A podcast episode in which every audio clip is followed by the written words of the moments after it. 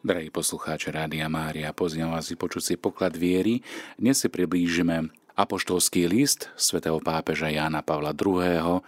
vo forme motu propriu o niektorých aspektoch slávenia sviatosti pokánia s názvom Misericordia Dei. Skrze milosrdenstvo Boha Otca, ktorý uzmieruje, sa slovo v lone preblahoslavenej Pany Márie stalo telom, aby zachránilo svoj ľud z hriechov a aby otvoril mu cestu do väčšnej spásy. Predchodca pána Ježiša, svätý Ján Krsiteľ, potvrdil toto Ježišovo poslanie, keď ho nazval Božím baránkom, ktorý sníma hriechy sveta. Celé dielo a ohlasovanie tohto pánovho predchodcu je naliehavým a vrúcným volaním po pokání, po obrátení, ktorého znamením, ako vieme, je krst vo vodách Jordánu. Sám Ježiš sa podrobil tomuto obradu pokánia, ako o tom čítame v Matúšovej 3. kapitole, no nie preto, že by bol hriešný, ale preto, lebo sa takto dáva započítať medzi hriešnikov. On je Boží baránok, ktorý sníma hriech sveta. On anticipuje krst svojej krvavej smrti.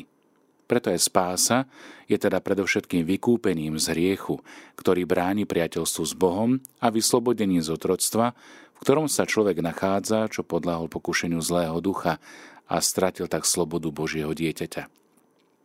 Poslanie, ktoré zveril Kristus, u svojim učeníkom a poštolom, je ohlasovať Božie kráľovstvo a zároveň hlásať evanielium s cieľom obrátenia. V deň zmrtvých stania, keď sa bezprostredne blíži začiatok apoštolského poslania, Ježiš udeluje apoštolom moc sile Ducha Svetého zmierovať kajúcich riešnikov s Bohom aj so spoločenstvom cirkvy, keď hovorí Príjmite Ducha Svetého. Komu odpustíte hriechy, budú mu odpustené komu ich zadržíte, budú zadržané. V dejinách cirkvi a počas jej neporušenej, neprerušenej praxe sa služba zmierenia vysluhovaná vo sviatosti krstu a sviatosti pokánia ukázala ako pastoračná úloha, ktorá zostáva vo vedomí stále živá a z Ježišovho poverenia sa koná ako podstatná súčasť služby kňazov.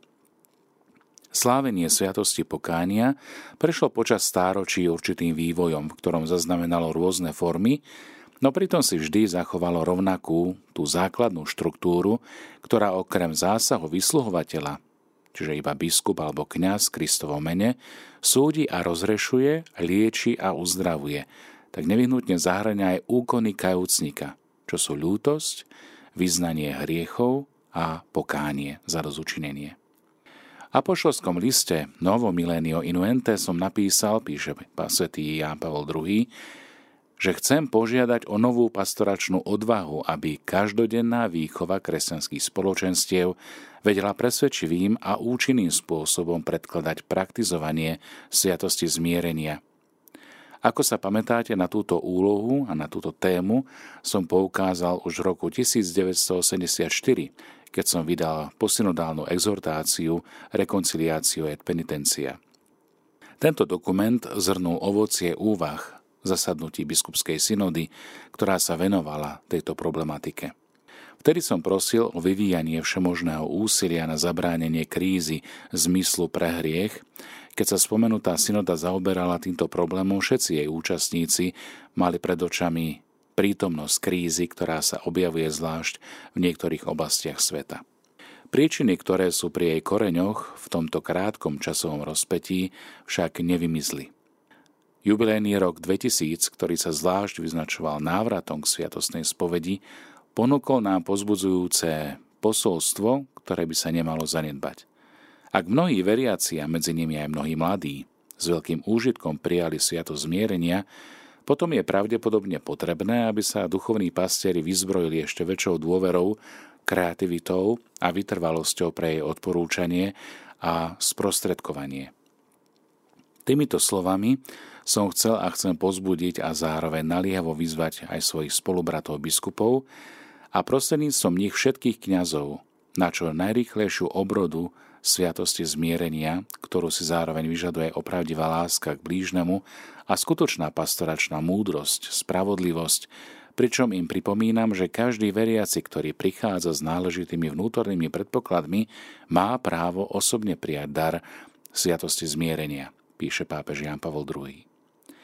Na posúdenie vnútornej dispozície kajúcnikov, pokiaľ ide o poskytnutie alebo odopretie odpustenia a zároveň uloženie vhodného pokánia zo strany vysluhovateľa sviatosti, je potrebné, aby veriaci okrem toho, že si je vedomý spáchaných hriechov, ľutuje ich a nechce sa ich viac dopustiť. Svoje hriechy aj vyznal. A v tomto zmysle už e, Tridentský koncil vyhlásil, že je potrebné podľa Božieho zákona vyznať všetky smrteľné hriechy a jednotlivo. Cerkev vždy videla podstatnú súvislosť medzi súdom, ktorým sú tieto sviatosti, sú v tejto sviatosti poverení kňazi a zároveň aj nevyhnutnosťou, aby kajúcnici vyznali všetky svoje hriechy, s výnimkou prípadov, keď to nie je možné.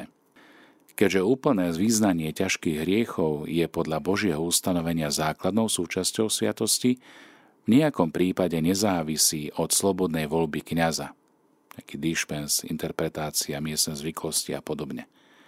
Len kompetentná cirkevná autorita a v rámci príslušných disciplinárnych noriem jednoznačne určuje kritériá na rozlíšenie skutočnej nemožnosti vyznania hriechov od iných situácií, v ktorých je táto nemožnosť iba zdanlivá alebo aspoň prekonateľná. V súčasných pastoračných podmienkach a vychádzajúc z ústrety starostlivým žiadostiam mnohých bratov, považujem za vhodné obrátiť pozornosť na niektoré platné kanonické normy, ktoré sa dotýkajú slávenia sviatosti zmierenia a tiež spresniť niektoré ich aspekty, aby som v duchu zodpovedného spoločenstva, ktoré je vlastné celému episkopátu, napomohol lepšie vysluhovanie tejto sviatosti na úrovni miestnych cirkví. Ide o to, aby slávenie daru, ktorý Pán Ježiš Kristus po svojom zmrtvých staní zveril cirkvi, bolo čoraz účinnejšie, dôveryhodnejšie a tým plodnejšie. Toto sa zdá byť zvlášť potrebné odvtedy, čo v niektorých oblastiach pozorujeme určitú tendenciu upúšťania od osobnej spovede súčasne s návratom k zneužívaniu všeobecného alebo kolektívneho rozrešenia, pretože nie je vnímané ako mimoriadný prostriedok v úplne vynimočných situáciách. Na základe svojvoľného rozšírenia podmienky vážnej potreby sa vlastne stráca z dohľadu vernosť božskému charakteru sviatosti a konkrétne potreba individuálnej spovede s vážnymi škodami na duchovnom živote veriacich i na svetosti celého spoločenstva cirkvy. Preto po vypočutí názoru kongregácie pre náuku viery i kongregácie pre Boží kult a disciplínu sviatostí, tiež pápežské rady na výklad textov zákonov, ako aj názorov ctihodných bratov kardinálov, predstavetných jednotlivých dikastérie rímskej kúrie a aj po zvážení katolické náuky týkajúce sa vyslovania sviatostí so zretelom na sviatosť pokánia, zmierenia synteticky, ktorá je zhrnutá v katechizme katolíckej cirkvi a aj vedomí si svojej pastoračnej zodpovednosti, plne si uvedomujúc stále aktuálnu potrebu a aj účinnosť tejto sviatosti nariadujem nasledovné. Poprvé, ordinári nech pripomenú všetkým vysluhovateľom sviatosti pokánia, že univerzálny zákon cirkvy v zmysle príslušnej katolíckej náuky stanovil individuálne a úplné vyznanie a rozrešenie sú jediným riadným spôsobom, ktorým sa veriaci, vedomí si ťažkého hriechu, zmieruje s Bohom a s cirkvou. Iba fyzická alebo morálna nemožnosť oslobodzuje od takéhoto vyznania, v tomto prípade sa zmierenie môže dosiahnuť aj inými spôsobmi. Preto každý, komu je zverená starostlivosť o duše mocou úradu, je povinný postarať sa, aby boli spovedaní veriaci, ktorí sú mu zverení a ktorí si spoveď rozumne žiadajú, a aby sa im poskytla príležitosť na individuálnu svetú spoveď v stanovených dňoch alebo hodinách, ktoré im vyhovujú. Okrem toho, všetci kňazi, ktorí majú poverenie vysluhovať sviatosť pokánia, musia byť vždy a plne pripravení vyslúžiť ju za každým, keď si o to veriaci rozumne požiadajú. Nedostatok ochoty prijať zranené ovečky, či dokonca ísť im v ústrety a priviesť ich naspäť do ovčinca, je bolestným znakom chýbajúceho pastoračného zmyslu tých, ktorí vďaka kniazkej vysviacke majú sebe nosiť obraz dobrého pastiera. Miestni ordinári, rovnako ako aj farári a rektori kostolov, či svetíň, musia pravidelne preverovať, či skutočne jestvujú čo možno najprístupnejšie podmienky na vysluhovanie sviatosti zmierenia pre veriacich. Odporúčame teda najmä viditeľnú prítomnosť spovedníkov na miestach kultu počas stanovených hodín, prispôsobenie týchto hodín skutočnej situácii kajúcnikov a zvlášť pripravenosť povedať pred svetými omšami ale aj vín v ústrety potrebám veriacich počas slávenia svätých homší, ak sú k dispozícii ďalší kňazi. Keďže veriaci je povinný vyspovedať sa podľa druhu a počtu zo všetkých ťažkých hriechov, ktoré spáchal po krste a mocou cirkvy ešte priamo neodpustených a ani v individuálnej spovedi nezvýznaných, ktorých si ale vedomí po starostlivom spytovaní svedomia, zamieta sa akákoľvek prax, ktorá ohraničuje spoved na akési všeobecné obvinenie alebo obvinenie z jedného či viacerých závažnejších hriechov.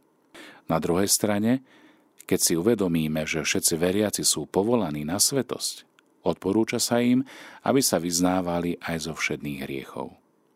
Vo svetle a v kontexte predošlých noriem treba chápať a správne uplatňovať aj rozhrešenie viacerých kajúcnikov súčasne, bez predchádzajúceho individuálneho vyznania hriechov, ako to upravuje aj kánon 961 Kódexu kanonického práva. Toto rozhrešenie má skutočne charakter výnimky a nemôže sa všeobecným spôsobom udeľovať, môže sa iba vtedy, ak poprvé hrozí nebezpečenstvo smrti a nie dostatok času, aby kňaz alebo kňazi vypočuli spovede jednotlivých kajúcnikov. Po druhé, je tu vážna potreba, totiž keď so zretelom na počet kajúcnikov nie je k dispozícii dostatok spovedníkov, aby v primeranom čase riadne vypočuli spovede jednotlivcov, takže kajúcnici by boli bez vlastnej viny nútení zostať dlho bez sviatosti milosti alebo svetého príjmania. Potreba sa však nepovažuje za dostačujúcu, keď nie je nedostatok spovedníkov len z dôvodu, že sa zhromaždil veľký počet kajúcnikov, aký sa môže vyskytnúť napríklad pri nejakej veľkej slávnosti alebo púti. V prípade vážnej potreby platia tieto upresnenia.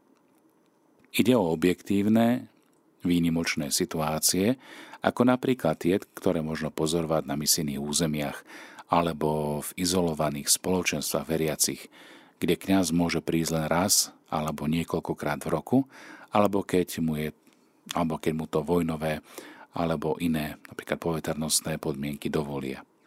Pre vážnu potrebu kánon stanovuje dve podmienky, ktoré sú neoddeliteľné, takže nikdy nestačí len nemožnosť riadne vyspovedať jednotlivcov v primeranom čase, napríklad pre nedostatok kňazov, táto nemožnosť musí byť spojená so skutočnosťou, že inak by kajúcnici boli nútení bez vlastnej viny dlho zostať bez sviatostnej milosti.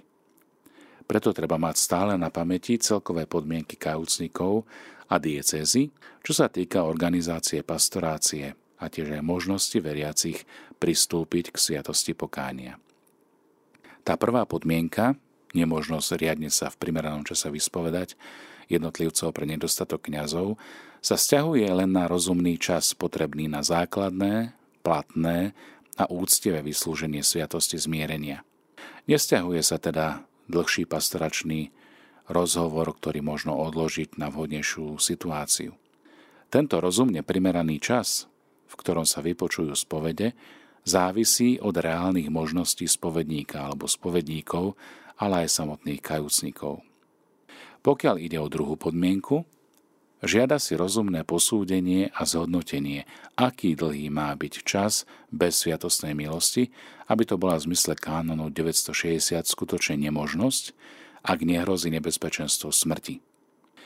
Takéto posúdenie nie je rozumné vtedy, keď deformuje zmysel fyzickej alebo morálnej nemožnosti, čo by sa napríklad stalo, keby sa doba takéhoto nedostatku trvaní napríklad jedného mesiaca považovala za dlhý čas.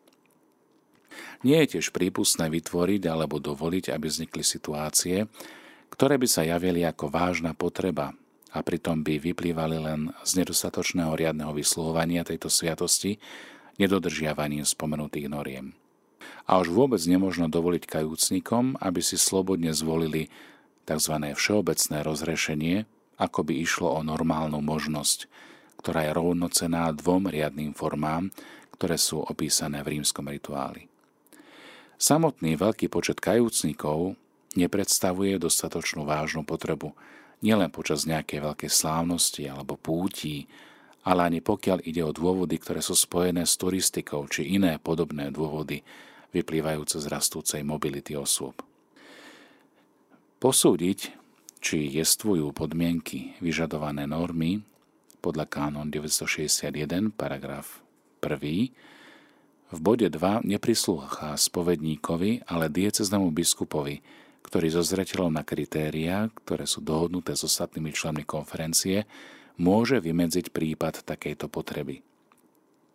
Takéto pastoračné kritériá musia byť v podmienkach daného územia výrazom snahy o úplnú vernosť základným kritériám, vyjadrený v univerzálnej norme cirkvy, ktorá sa opiera o požiadavky plynúce zo samotnej sviatosti pokánia pri jej boskom ustanovení Kristom.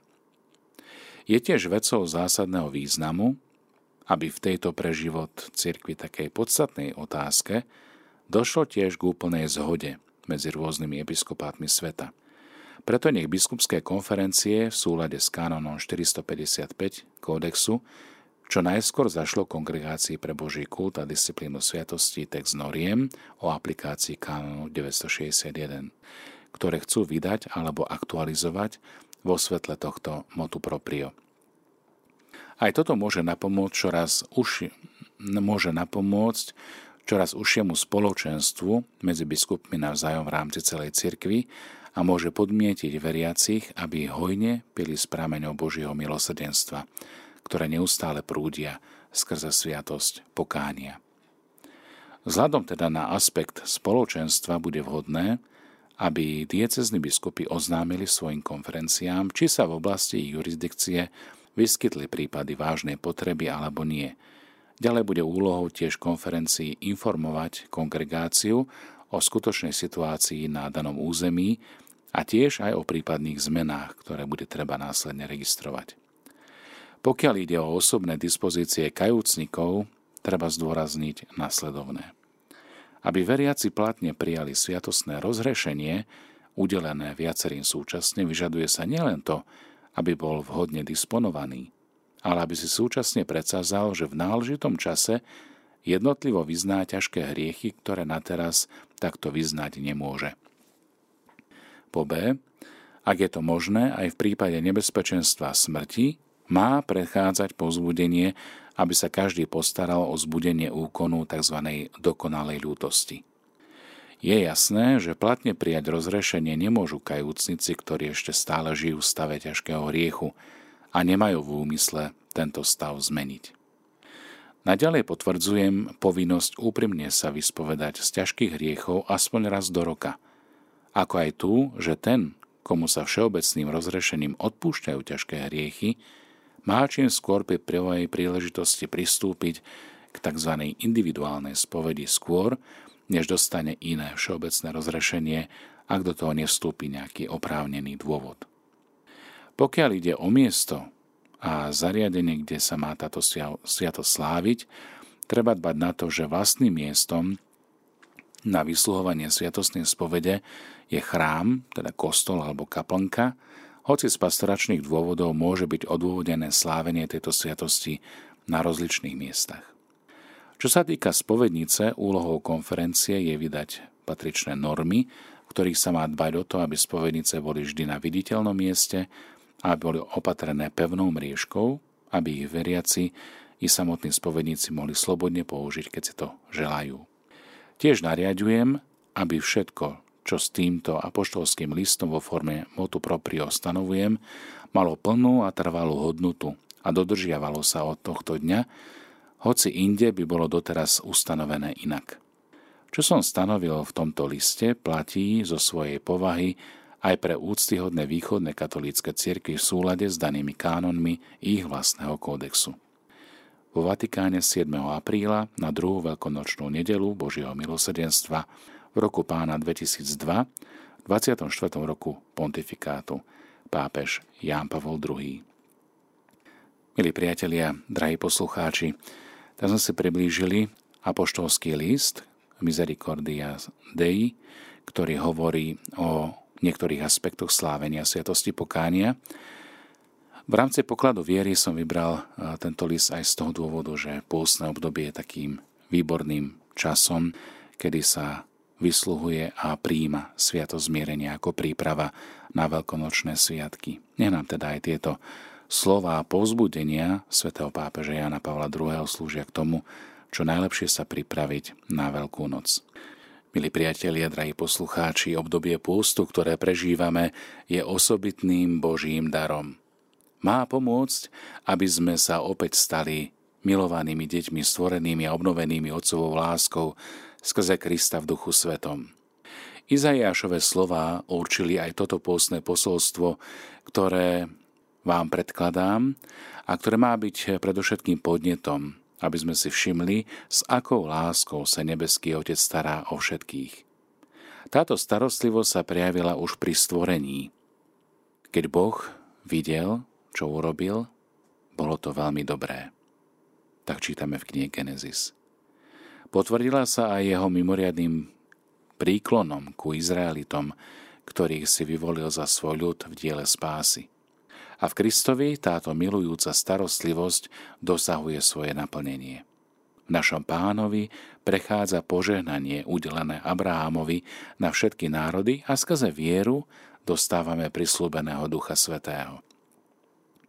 Nož a práve v období pôstu je veľmi vhodné úprimne sa poďakovať pánovi za jeho zázračné činy, tiahnuce sa dejinami, ktoré prejavoval ľuďom, najmä za vykúpenie pre ktoré neušetril ani vlastného syna. Odhalenie Božej spásonosnej prítomnosti e, v poblúdeniach ľudí pobáda na cestu pokánia, obrátenia. Kto si uvedomí, že vyvolenie Božie sa dotýka všetkých, je za to nútený chváliť a veliť byť Boha, takže spolu so svetým apoštolom Pavlom opakujeme aj my. Nech je zelebený Boh a Otec nášho Pána Ježiša Krista, ktorý nás Kristovi požehnal všetkým nebeským duchovným požehnaním. Veď ňom si nás ešte pred stvorením sveta vyvolil, aby sme boli pred jeho tvárou svetí a nepoškvrnení v láske. Boh sám nás vyzýva na pokánie a na vnútornú očistu, aby sme si obnovili vieru. Neunavne nás volí k sebe za každým, keď nás premáha hriech. Ukazuje nám cestu do Otcovho domu – kde znovu nájdeme tú jedinečnú priazeň, pre ktorú si nás Kristovi vyvolil. V nás takto vzrastá tiež vďačnosť za lásku, ktorú zakúšame od nebeského Otca. Milí priatelia, obdobie pôstu nás pripravuje na slávenie Kristovho umúčenia a vzkriesenia, čo je centrálnym tajomstvom našej spásy.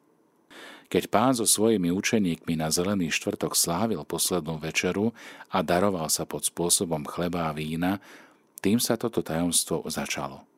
V Eucharistii sa uskutočňuje reálna, podstatná a trvalá prítomnosť krieseného pána. A zároveň ponúka sa chlieb života, ktorý je zárukom budúcej slávy.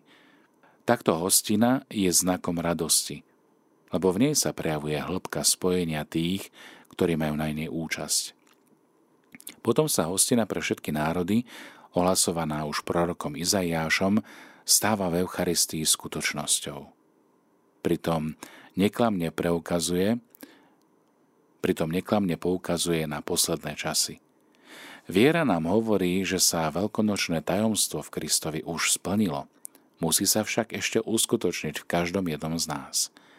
Boží syn nám svojou smrťou a smrtvých staním daroval väčší život, ktorý sa začína už tu a svoje trvalé naplnenie dosiahne až na veky trvajúcej pasche v nebi. To bude Veľká noc baránka. Preto mnohí naši bratia a sestry dokážu prijať chudobu, starosti, tiež choroby s istotou, že raz budú mať účasť na nebeskej hostine. Takto umožňuje obdobie pôstu, do ktorého sme vstúpili, nazrieť za prítomnosť, tiež za horizont dejín tohto sveta lebo ukazuje dokonalé a trvalé spoločenstvo Najsvetejšej Trojici. Požehnanie, ktoré sme získali v Kristovi, rúca múry, rozdelenia, času a priestoru a otvára brány trvalej účasti na živote v Bohu. Blažení tí, čo sú pozvaní na baránkovú hostinu. čítame v knihe Zjavení. Nesmieme teda zabudnúť, že konečným cieľom nášho života je práve táto baránková hostina, na ktorú máme už tu v predstihu účasť práve skrze sviatosť Eucharistie.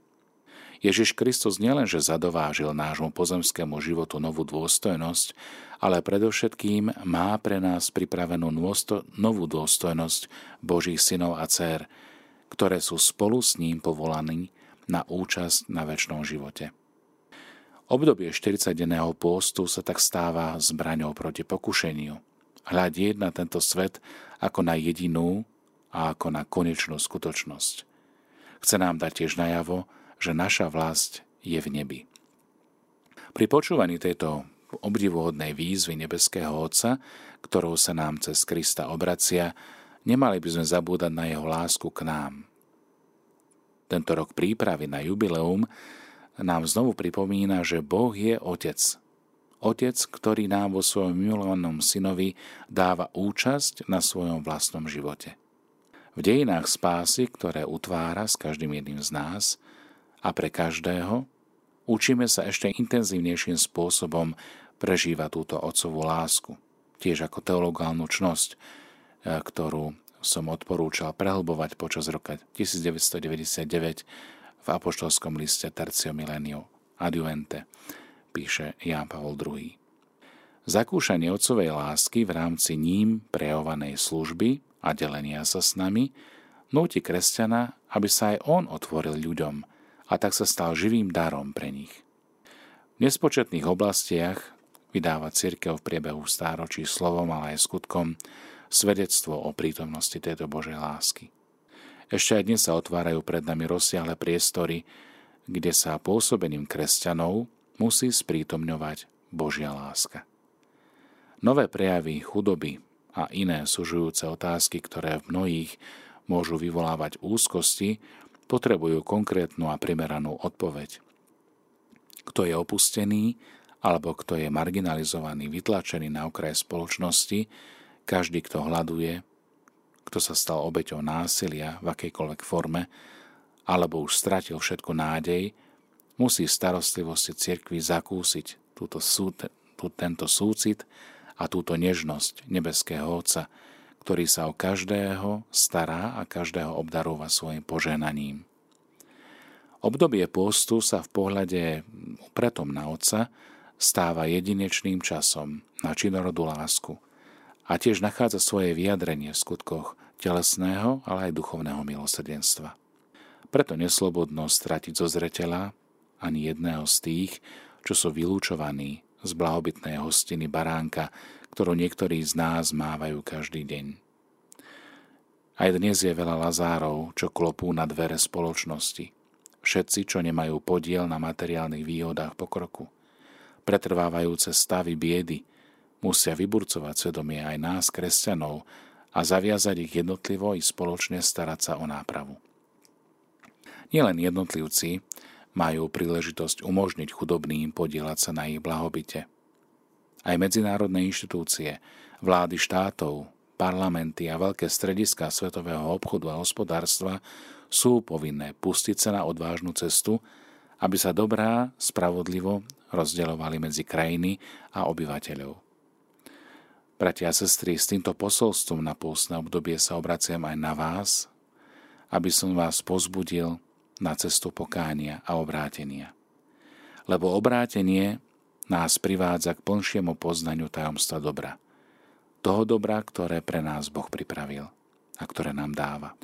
Nech naše kroky vedie Matka milosedenstva, preblahoslavená Panna Mária, veď ona prvá spoznala a prijala od nebeského Otca plán lásky – uverila a je požehnaná medzi ženami. Mária bola poslušná v bolesti a preto ako prvá mala aj účasť na oslávení Božích detí. Nech je teda pre nás Pana Mária svojou prítomnosťou, posilou, nech je pre nás znamením bezpečnej nádeje a nech je našou zástankyňou u Boha, aby nás nanovo naplnilo Božie milosrdenstvo.